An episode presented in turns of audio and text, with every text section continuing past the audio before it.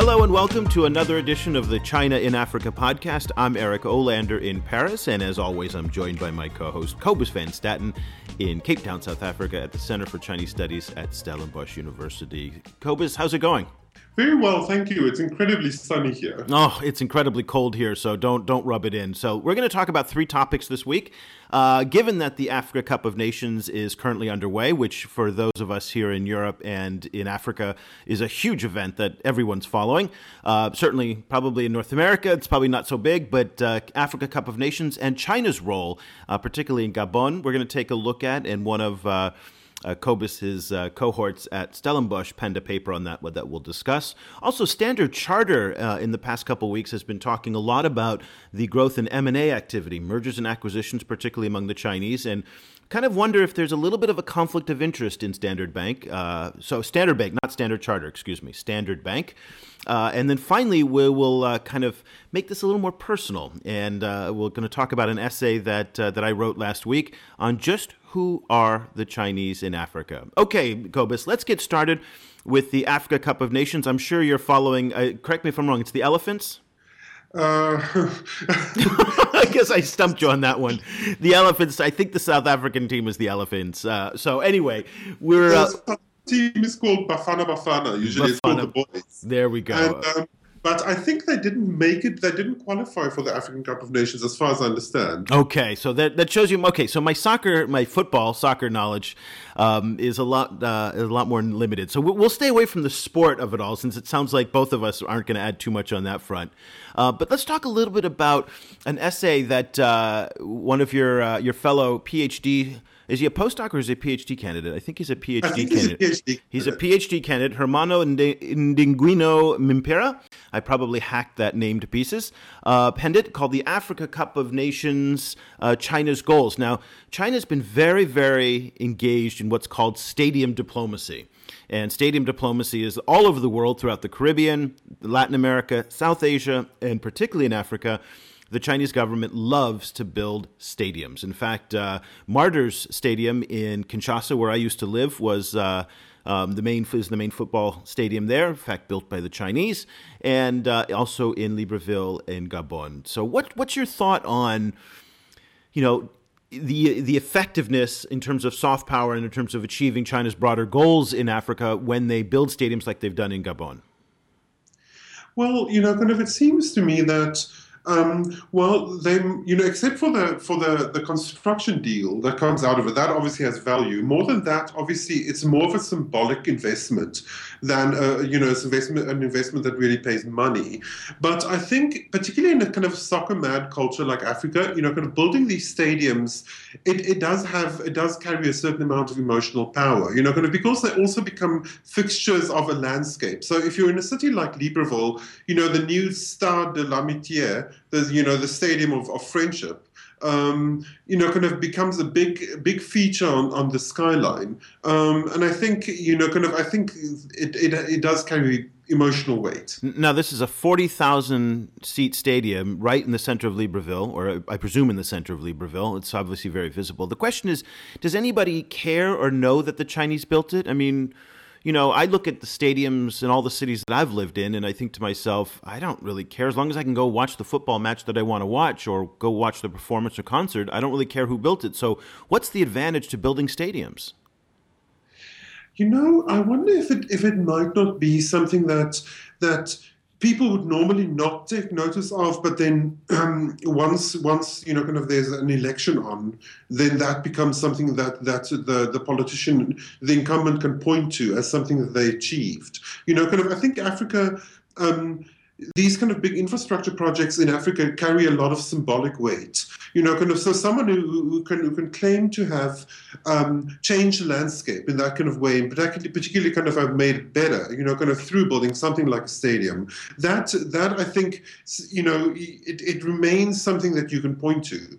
Yeah. Now, let's talk a little bit about Gabon in particular, because I think this is an interesting case that where China is does not have the advantages that it may have in other countries. Now, Johanna Jansson, who is a Swedish PhD candidate at a university in Denmark, and I'm heard the name of the university is escaping me, but she last year penned a paper on the extractive resource challenges facing uh, the Chinese in both Gabon and the DRC. And one of the things about Gabon, which is different, is that the French literally wrote the legal code. The French industry, French industries have deep-seated uh, relationships with the government, and French industry is really the dominant power there. And it's been one of the markets that the Chinese have found uh, extremely difficult to crack, according to Jansson. And so these stadiums and these high-profile infrastructure projects might be an end run around the limitations that they face on the part of the French. Yeah, I mean, um, you know, kind of the you know, at the moment, the Chinese's biggest um, project in in Gabon, excuse me, is the um, is the Belinga um, iron ore uh, project that's that was super controversial when it started because it, it's it's in the Ivindo National Park, uh, which is home to a lot of lowland chimpanzees and, and gorillas and so on, um, and uh, you know, kind of that seems to have been the one the one kind of strong foothold the Chinese have made. Um, however, I wanted to to actually related to that, um, I want to ask you. There's recently Bloomberg has been reporting that the Gabonese government is in is in talks with BHP Billiton about possibly kind of like taking that project away from China and giving it to giving it to BHP. Um, do you think that this kind of symbolic infrastructure that China, that China is doing is a way of trying to to kind of strengthen their position in Gabon in that way? It might be, but you know the fact is that the Chinese do this so universally. I mean, you know, how many stadiums have they built? How many hospitals have they built? They're really, it seems to me, working off of a template uh, in lots of different countries. So I'm not sure you can draw too much out of any one stadium or any one hospital or any one infrastructure project in any one country and come to a conclusion. That said, um, it might be the fact that BHP Billiton is just becoming far more aggressive in Gabon, recognizing the fact that the Chinese are swooping up so many of the uh, uh, of the natural resources, particularly in the extractive industries. Those deals, um, but again, in, in, a place like Gabon, I have to come back to Jansson's report, uh, not to underestimate the traditional powers like the French. Um, this, you know, across Africa, I'm not a huge fan of of the French. I think they're declining power, much like the United States. I think that their their influence is shrinking very very rapidly. They don't really understand that their influence is shrinking very very rapidly. But Gabon may be one of the few places where the French uh, you know, remain strong, and and that gives the Gabonese government some leverage too, so that they can play the Chinese, the Australians, and the French off of each other. So that may be also something that's going on with BHP Billiton as well. I think so. I mean, the other interesting thing about Gabon is that it's it's it seems to be really emerging in the in the kind of extractive industries market at the moment. You know, kind of um, iron ore obviously is, is, is growing. Um, another thing that's that's really growing in Gabon is wood.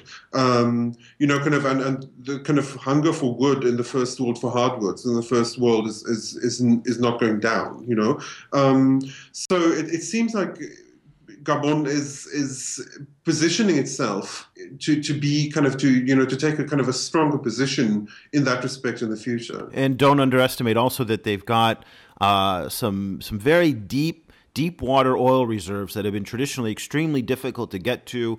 Um, CNPC, China National Petroleum Corporation, if I'm correct, or it's either CNOOC or CNPC, um, is doing some exploration, some very small exploration. But again, we are in the backwater, the backyard of Total and some of the French oil companies as well that are in there as well. So the, the range, you know, I, I think you're you know, uh, your colleague at uh, Stellenbosch in his paper, he said small but interesting, and I think that's the way to describe the Chinese investments in uh, in Gabon. Very much experimental in some respects. Again, they're closed out because of this French legal system that's there, this French-inspired legal system, um, and the and the power of the French. But at the same time, it's probably going to grow very, very quickly as the French influence continues to wane. So, um, okay, well, let's move on to our second topic. We didn't really talk too much about uh, the Africa Cup of Nations, but I guess we touched on the stadiums that they're playing in. So, um, but we'll talk a little bit about. Uh, we'll come back to the Africa Cup of Nations, I think, in our next podcast in two weeks as it wraps up just to kind of see where China stood on all of it. So, We're going to talk now about Standard Bank. And Standard Bank has been making quite a bit of noise in the past few weeks on the volume of Chinese mergers and acquisitions in Africa, particularly in South Africa. Um, now, before we get started on Standard Bank, do you know a little bit about them, about their background and kind of who owns them? Well, Standard Bank is, a, is an old South African bank um, that um, you know kind of it, it has a long history as, as a as a bank that kind of doing internal banking in South Africa. Um, then in 2007, um, the Industrial and Commercial Bank of China bought um, bought uh, a 5.5 billion dollar sh- share in Standard Bank. Now that is that was about 20 percent. Um, at that stage, that was the biggest Chinese investment in Africa up to up to then. Um, and um, since then, um, Standard Bank has been very has been very aggressively kind of like positioning itself as a kind of a you know obviously it's, it's, it's moving away from just being in South Africa. It's it's it's positioning itself as a as an emerging markets kind of uh, investment advisor. So it, its influence extends beyond just South Africa. It's really positioning itself to be a continent wide kind of the M and A continent wide player. Exactly. Okay. And so Nigerian banks also play heavily in this, but of course they don't have the backing of the ICBC. Um, the ICBC is the, you know, the, it's obviously it's the commercial bank of China. So they're a lot of what's funding a lot of overseas Chinese expansion. They're providing these loans that, that really facilitates the Chinese state owned enterprises to, to reach deeper, not only in Africa, but also elsewhere around the world. So, so then with that context of a 20% ownership from ICBC in Standard Bank, the fact that Standard Bank came out and really, you know, with this, and they, there was about three or four reports that came out in a whole week of coverage that I was kind of tweeting on this, which suggested that M&A activity in Africa, fueled by Chinese money, and also with the European debt crisis playing a role, uh, it was surging. I think the numbers, let me just say what the numbers 20% owned by Chinese. What was the number? There was a surge that they said. Uh, you, you don't have that number off the top of your head, do you? According to Standard, the, in 2011, the mergers and acquisitions between China and Africa increased by 90%. 90%. And the number, the number that they said in 2011 was $5 billion. Now, I mean, 90% sounds crazy to me. Um, and, and I'm not sure exactly how to interpret that number. I mean, does it mean that it just, you know, kind of that there was such a spike from an already kind of high level of activity or that some, so that people suddenly kind of woke up and, and, and, you know, that it increased 90% from, from a lower number? I'm, I'm not sure what that means. Well, I think it's probably the latter than the former because up until now, the Chinese have not done a lot on the joint venture M&A side in Africa. What it's been mostly is Chinese companies, state-owned enterprises oftentimes bringing over all of their materials and doing investments entirely on their own. So the M&A, you know, the fact is that it's grown 90%, which implies that, you know, it's about a billion dollars, uh, you know, just under a billion uh, in 2010, it goes to 5 billion in 2011, is suggestive that the Chinese are adapting their business model to also do partnerships, which they hadn't done in the past. So it might have started from that low level and skyrocketed up, and it's probably a number. If in fact it went 90% in one year, we can probably expect it to go to continue to grow. So, I mean, do, what what I'm wondering about is what what instigated this change is what was what kind of flipped the switch. And my, my feeling is that that switch must have been flipped in Beijing. Uh, yes, it was certainly was it was flipped in Beijing. There's no doubt. Might be think about it a couple different ways. When you do M and A activity, and you that is obviously you know either a merge or an acquisition, but oftentimes it's a merger. Your risk can be spread out, so you're not putting out all of the capital yourself. Um, so there might be that you know you find a partner, that partner brings some capital and some resources to the agreement or to the partnership, and then you bring some to it. And so in that case, China may be limiting its risk and becoming more sophisticated. Remember that the Chinese investments in Africa are really about 10 years old, since you know 12 if you you know count back to the first uh, forum on China Africa. So this is might be just the natural evolution of of their economic development in Africa. So the first phase was you know, to build infrastructure and to, you know, own the extractive industries and buy those mines. The second phase might be what we're entering into now is more mergers and acquisitions where you're partnering with oil companies, partnering with banks, and that might be what we're seeing. Hard to tell, but that's just my my working theory right now. My feeling is also that it's it's it, you know kind of the the nature of these particular deals, um, particularly the deals that that Standard was um, advising on, um, is revealing to me. I mean, the biggest one was a 1.3 billion dollar deal um, to take over um, Metorex. Um, which is a, a, conglomerate that mines copper and cobalt um, in the DRC. Um, but the second biggest one was uh, a 25% sale of the Shanduka Group, which is a South African conglomerate. And the interesting thing about Shanduka is it has a much wider kind of portfolio than Metorex has. So Shanduka um, is a big shareholder in um, in Coca-Cola South Africa and McDonald's South Africa, and it also a, has a big share in TBWA Hunt Lascaris, which is one of South Africa's biggest ad agencies. So you see there that, you know, kind of that opens the door to China having a much wider kind of uh, you know, kind of investment in Africa that, that, that goes much wider than extractive industries. And and that's probably going to be the next phase of what we're going to see as well. So if you if you look forward in the next okay, so if 2011 was the beginning of the mergers and acquisition phase, 2012 may be the kind of emergence of China as a non-extractive player, which is what we you know thought impossible ones. So, for example, we talked last time about you know CCTV launching. So them getting more into media advertising that makes some sense right there. Also, to see them kind of you know spread the risk to do financial services into other non-extractive industries um, such as coca-cola and what that might be another spread of their risk as well because if they have everything tied up in commodities um, then if the commodities markets fall as they did you know five ten years ago um, those investments are going to suffer tremendously. Um, one of the things to also keep in mind was how much political pressure was put on the Chinese, the sovereign wealth funds back home that were investing so heavily in U.S. treasuries. And a lot of people got upset back in Beijing and across China when U.S. treasuries fell, when the instability of the U.S. dollar came into question, um, that China had too many eggs in one basket. So this might be a diversification of their African portfolio uh, in such a play, in such a way that it just makes the risk that much lighter, or one presumes that much lighter. I mean, frankly, the dollar values of buying TBW, an investment in TBW versus TBWA, I think it is, versus you know into a Sudanese oil platform is there's incomparable. The Sudanese oil platform is going to cost so much more, but it, maybe it's the first step down that path. It might also shield Chinese investors from fluctuations within China, within Chinese growth. You know, kind of, I mean, there's been talk that the Chinese growth might be slowing down slightly. I mean, you know, that, that slowdown still has to be seen against the context of like, you know, it's China's massive growth overall. But, you know, kind of, it, it seems like there's also a certain amount of investment in, in uh, you know, consumerism within Africa. Um, you know, it's not simply investing in getting raw, raw materials back to China um, but it's it's it's investing in Africans actually consuming stuff in Africa, and that it seems to me to be a kind of an an, an interesting uh, and perhaps encouraging sign. It's a good point. I mean, Africa has some of the the fastest growing economies on the earth on Earth right now. So you know, for the Chinese to actually look at Africa, and again, this is one of the differences between the Chinese and the West, is the Chinese have long seen Africa as an opportunity as a place to make some money. And whereas the West has looked at Africa, for the most part, as a basket case that takes aid.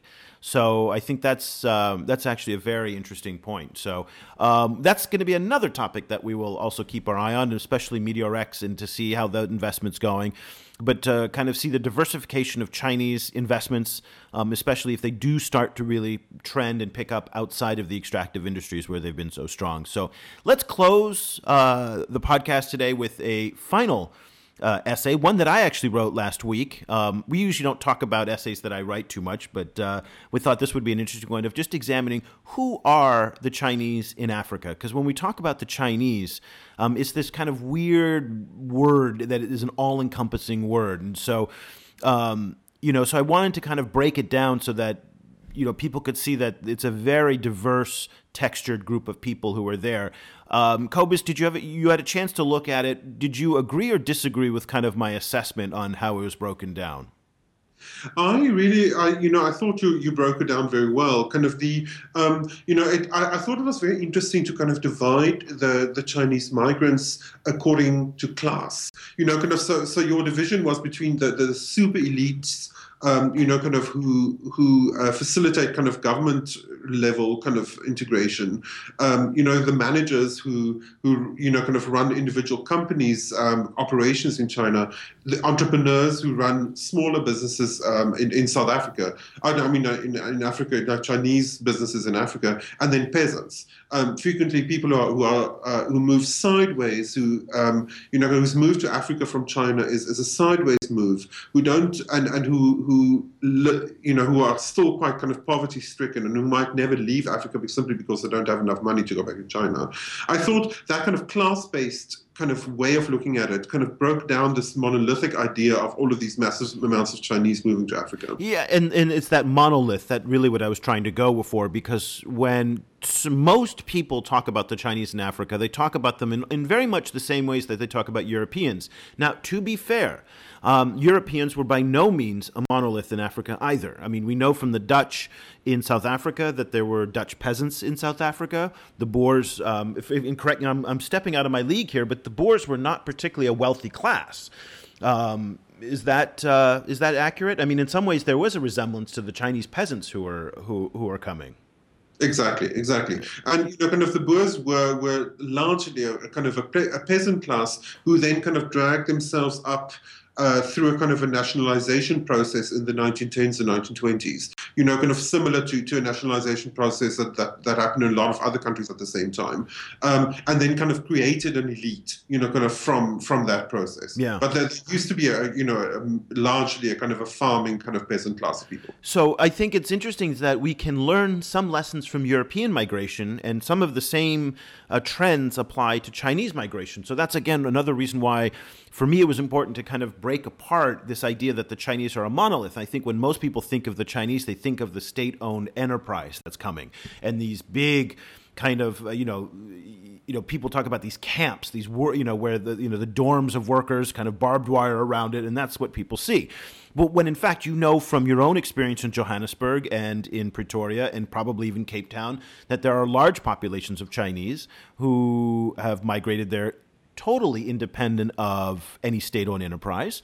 They're setting up businesses, they're, they're entrepreneurs. Some of them are affiliated with uh, larger entities, but a lot are micro, uh, micro entrepreneurs who are just kind of coming over and, make, and doing what the Chinese have done all over the world for, for millennia. Yes, I mean, you know, kind of my my worry is that from the Africans' perspective, they might not see it that way. In that that there's a kind of an idea of that the all of these people actually are in some way kind of organized or arranged or controlled by the Chinese government. That, and I think that's, that is a perception that's still very strong. Here's what's funny is that uh, uh, from my experience, limited as it may be, um, I actually felt that a lot of people on the ground had a much more nuanced view of the Chinese than Westerners from the outside looking in. And, and that's because when you live next door to somebody, um, when you eat in the same, you know, eat from the same markets, and, and, I, and I hate to be graphic here, but you literally go to the same latrines as the Chinese peasant you have a different type of bond and a different type of understanding. Um, remember, in, in places like Kinshasa, no Westerners live in those shanty towns. No Westerners, you know, take a crap in those latrines or buy foods at those markets on a regular basis. For a Westerner to go to the local markets, it's kind of an exotic excursion, but then they don't go every day. Whereas for these Chinese migrants and these new immigrants, that's where they live. And so I, I, you know, my former employees in Kinshasa had a very pretty sophisticated understanding of who who the Chinese were based on the fact that they lived with them, and then also saw that there were Chinese who also lived in the diplomatic compounds and those elites as well.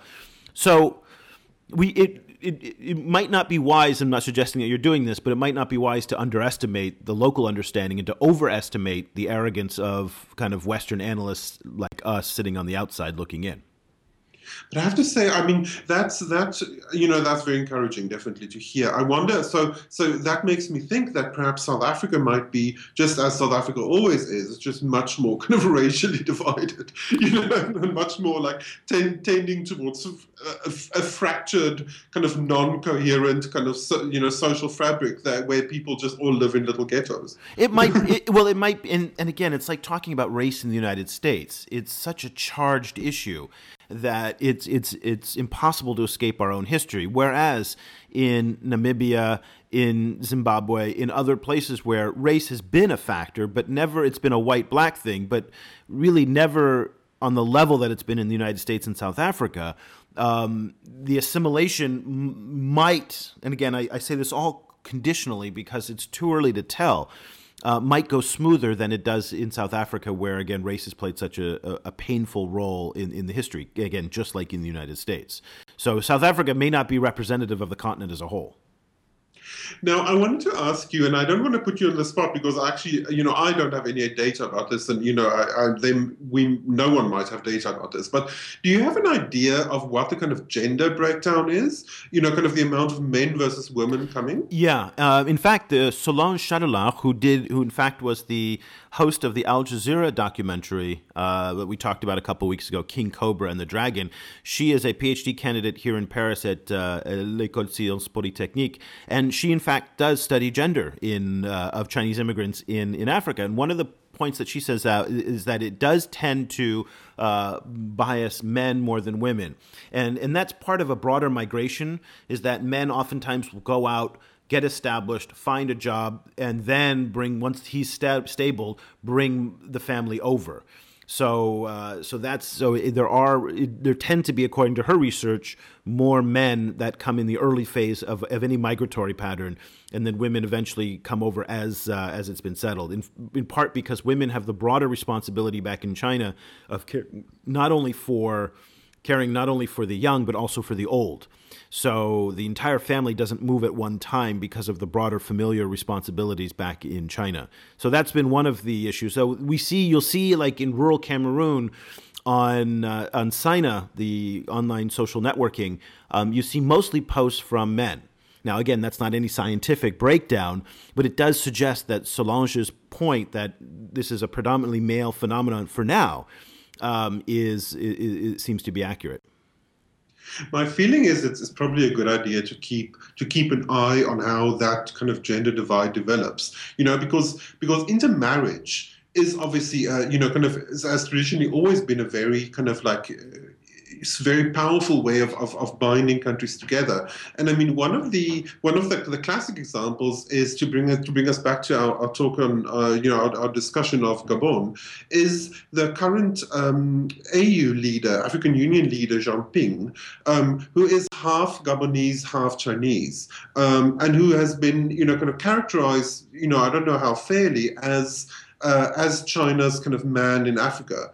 Um, so, uh, do, do, you foresee kind of intermarriage as a kind of a, a, powerful kind of factor in the future? I actually am far more optimistic on Chinese intermarriage than I was on Western, on white intermarriage, and in part, I go back to um, you know the fact that people are living so close together. Um, and again, I'm not talking about the elites here. The elites will probably not intermarry for lots of reasons of class and culture and whatnot.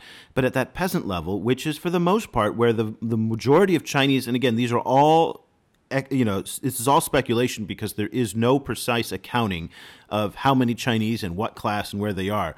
But from most of the kind of academic analysis that I've read, is that, in just my own anecdotal experience, is that the, the, the growth of the peasant population is the one that's going to continue to surge.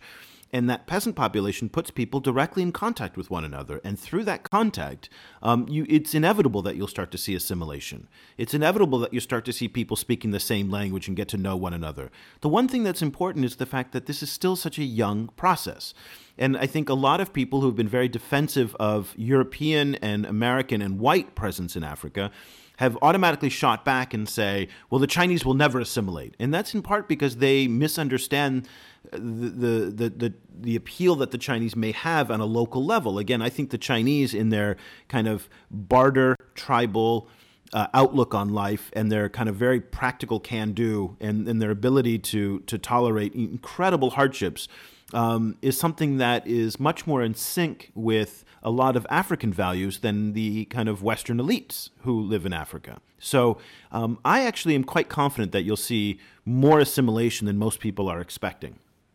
I totally agree, and I think I think you know kind of the the point that you made that this is you know kind of this is the first peasant migration to Africa for a long time, that is that makes a major difference. You know, kind of because all, a lot of the other kind of ethnic minorities in Africa, including the you know the Indian communities, the Lebanese communities, and so on, that that you know are dotted around the continent. Um, you know, you, you don't necessarily see so many uh, kind of peasant class people kind of coming here anymore you know after after the 19th century. Um, so this is the, the fact that there's that there's parity economic parity between you know immigrants and the, and the locals. That makes a massive difference. It does. And also i think scale is very important here. We're not talking about you know small pockets. This is hundreds of thousands of people that we're talking about. And if there's any indication uh, on on the various china and africa social networks designed for the chinese migrating to africa and i'll post some links to these various sites they're all in chinese but it's one ad after another about how they will bring you to africa they will find a job for you. They will set you up, and it's just there's there's opportunity in Africa. So I actually don't see unless African governments come together to kind of close the doors as they have suggested in Zambia and other places. Um, nonetheless, I don't see that trend, that migratory trend, slowing. And as a result of that migration, um, there's going to be there's an inevitable level of assimilation. I don't think the Africans are going to resist globalization in the way that nobody else has been able to so far. And we know from from history that you know when you put two groups of people together long enough, you know, they're going to get busy with one another and eventually there's going to be little little hybrids that come out of it. I mean that's just the way it is and it's the way it's always been. I mean you know I you know i don't i don't think they're going to defy that that that that trend of history yeah, yeah. I mean, I'm a I'm a massive kind of like pro kind of mixed marriage proponent. You know, kind of I want everyone to be in a mixed marriage. So I'm I'm, I'm very much kind of you know kind of in, in favor of this kind of development. It's gonna take time, though. I mean, uh, you know, just because it's fresh in our minds in King Cobra and the Dragon. Uh, you know, one of the highlights for me was this little Chinese girl who spoke with a Zambian accent. And then when they asked the mother, you know, would you mind if she married a, you know, a black Zambian? The mother said, no, not at all. Uh, if she's happy, that's that's it. And that that goes to a couple key points. One, from my own experience in Kinshasa, was the Chinese are not leaving. These peasants are not going home. This is a permanent demographic change in Africa, and that is something that's very interesting. But and and as a result of the fact that they're not going home, they will intermarry. There's no there's no question that they will intermarry. Um, so when it's a slow process to do that, we we have not reached the first generation of children who are of the marrying age yet who've been born in Africa and know nothing else other than Africa. So that will be another 10 years or so that first generation of children is literally just coming of age now. So probably within the next, you know, when they're 18 to 25, the daughters will start to marry in Africa. So we're still about eight years away from really seeing if that trend will take off. Yeah, I mean, it's going to be fascinating to see what happens. Yeah, the, the, sociological and the kind of the human to human trends, I think, are, are equally interesting as anything geopolitical or economic, as we've talked about. And it's one of the least understood of them all. And that's, I think, it's so easy for us to fall back on some of our own racial prejudices, to, to kind of view race and culture in our own paradigm. And we're all prisoners of, of our own national narrative in that sense, too. You, you, South Africa, me, the United States. And I think that limits our understanding sometimes of the complexities of what's happening. You know, when we say Africa, that's a meaningless word too, because what's happening in Algeria is different than what's happening in Zimbabwe and in, in Gabon. It's, you know, each society is having its own. Um, each African society is having its own, you know, progressing or, or regressing at its own pace. Exactly. And I think, you know, kind of each African society has different views of race as well. That's right. And a different and a radically different histories we know with South Africa. So, um, yes. so one of yet a, a, number of subjects that we're going to continue to, to talk about in the coming weeks. Um, that'll do it for this edition of the China and Africa podcast. Um, we are now hitting a stride of every two weeks. Um, you know, getting together. So from Paris and Cape Town. So if you've got a topic that you want us to talk about, uh, you can tweet me direct on Twitter. I'm at eolander, E O L A N D E R, and I'm tweeting on China Africa Affairs uh, pretty much every day. Also, you can reach us on the China Africa Project website Um, that's a site that uh, that I've launched, and Cobus is going to be contributing to, and hopefully some of his colleagues from Stellenbosch will be contributing as well. You can reach us through the contact page there, and uh, and Cobus, if they want to find you on Twitter, where they where where can they go? I'm at Stadenesque. It's S T A D E N E S Q U E. Excellent. And so, uh, so through the the website China Africa Project, through the podcast, which you can find on iTunes, and of both of us on Twitter, we're very easy to reach, and we'd love to hear from you. Uh, any of your feedback, if you disagree with what we're saying, that's great too. We also want to hear feedback, and we'll kind of air some of your discussions on the next podcast. So until the next time in two weeks, we'll talk to you very soon.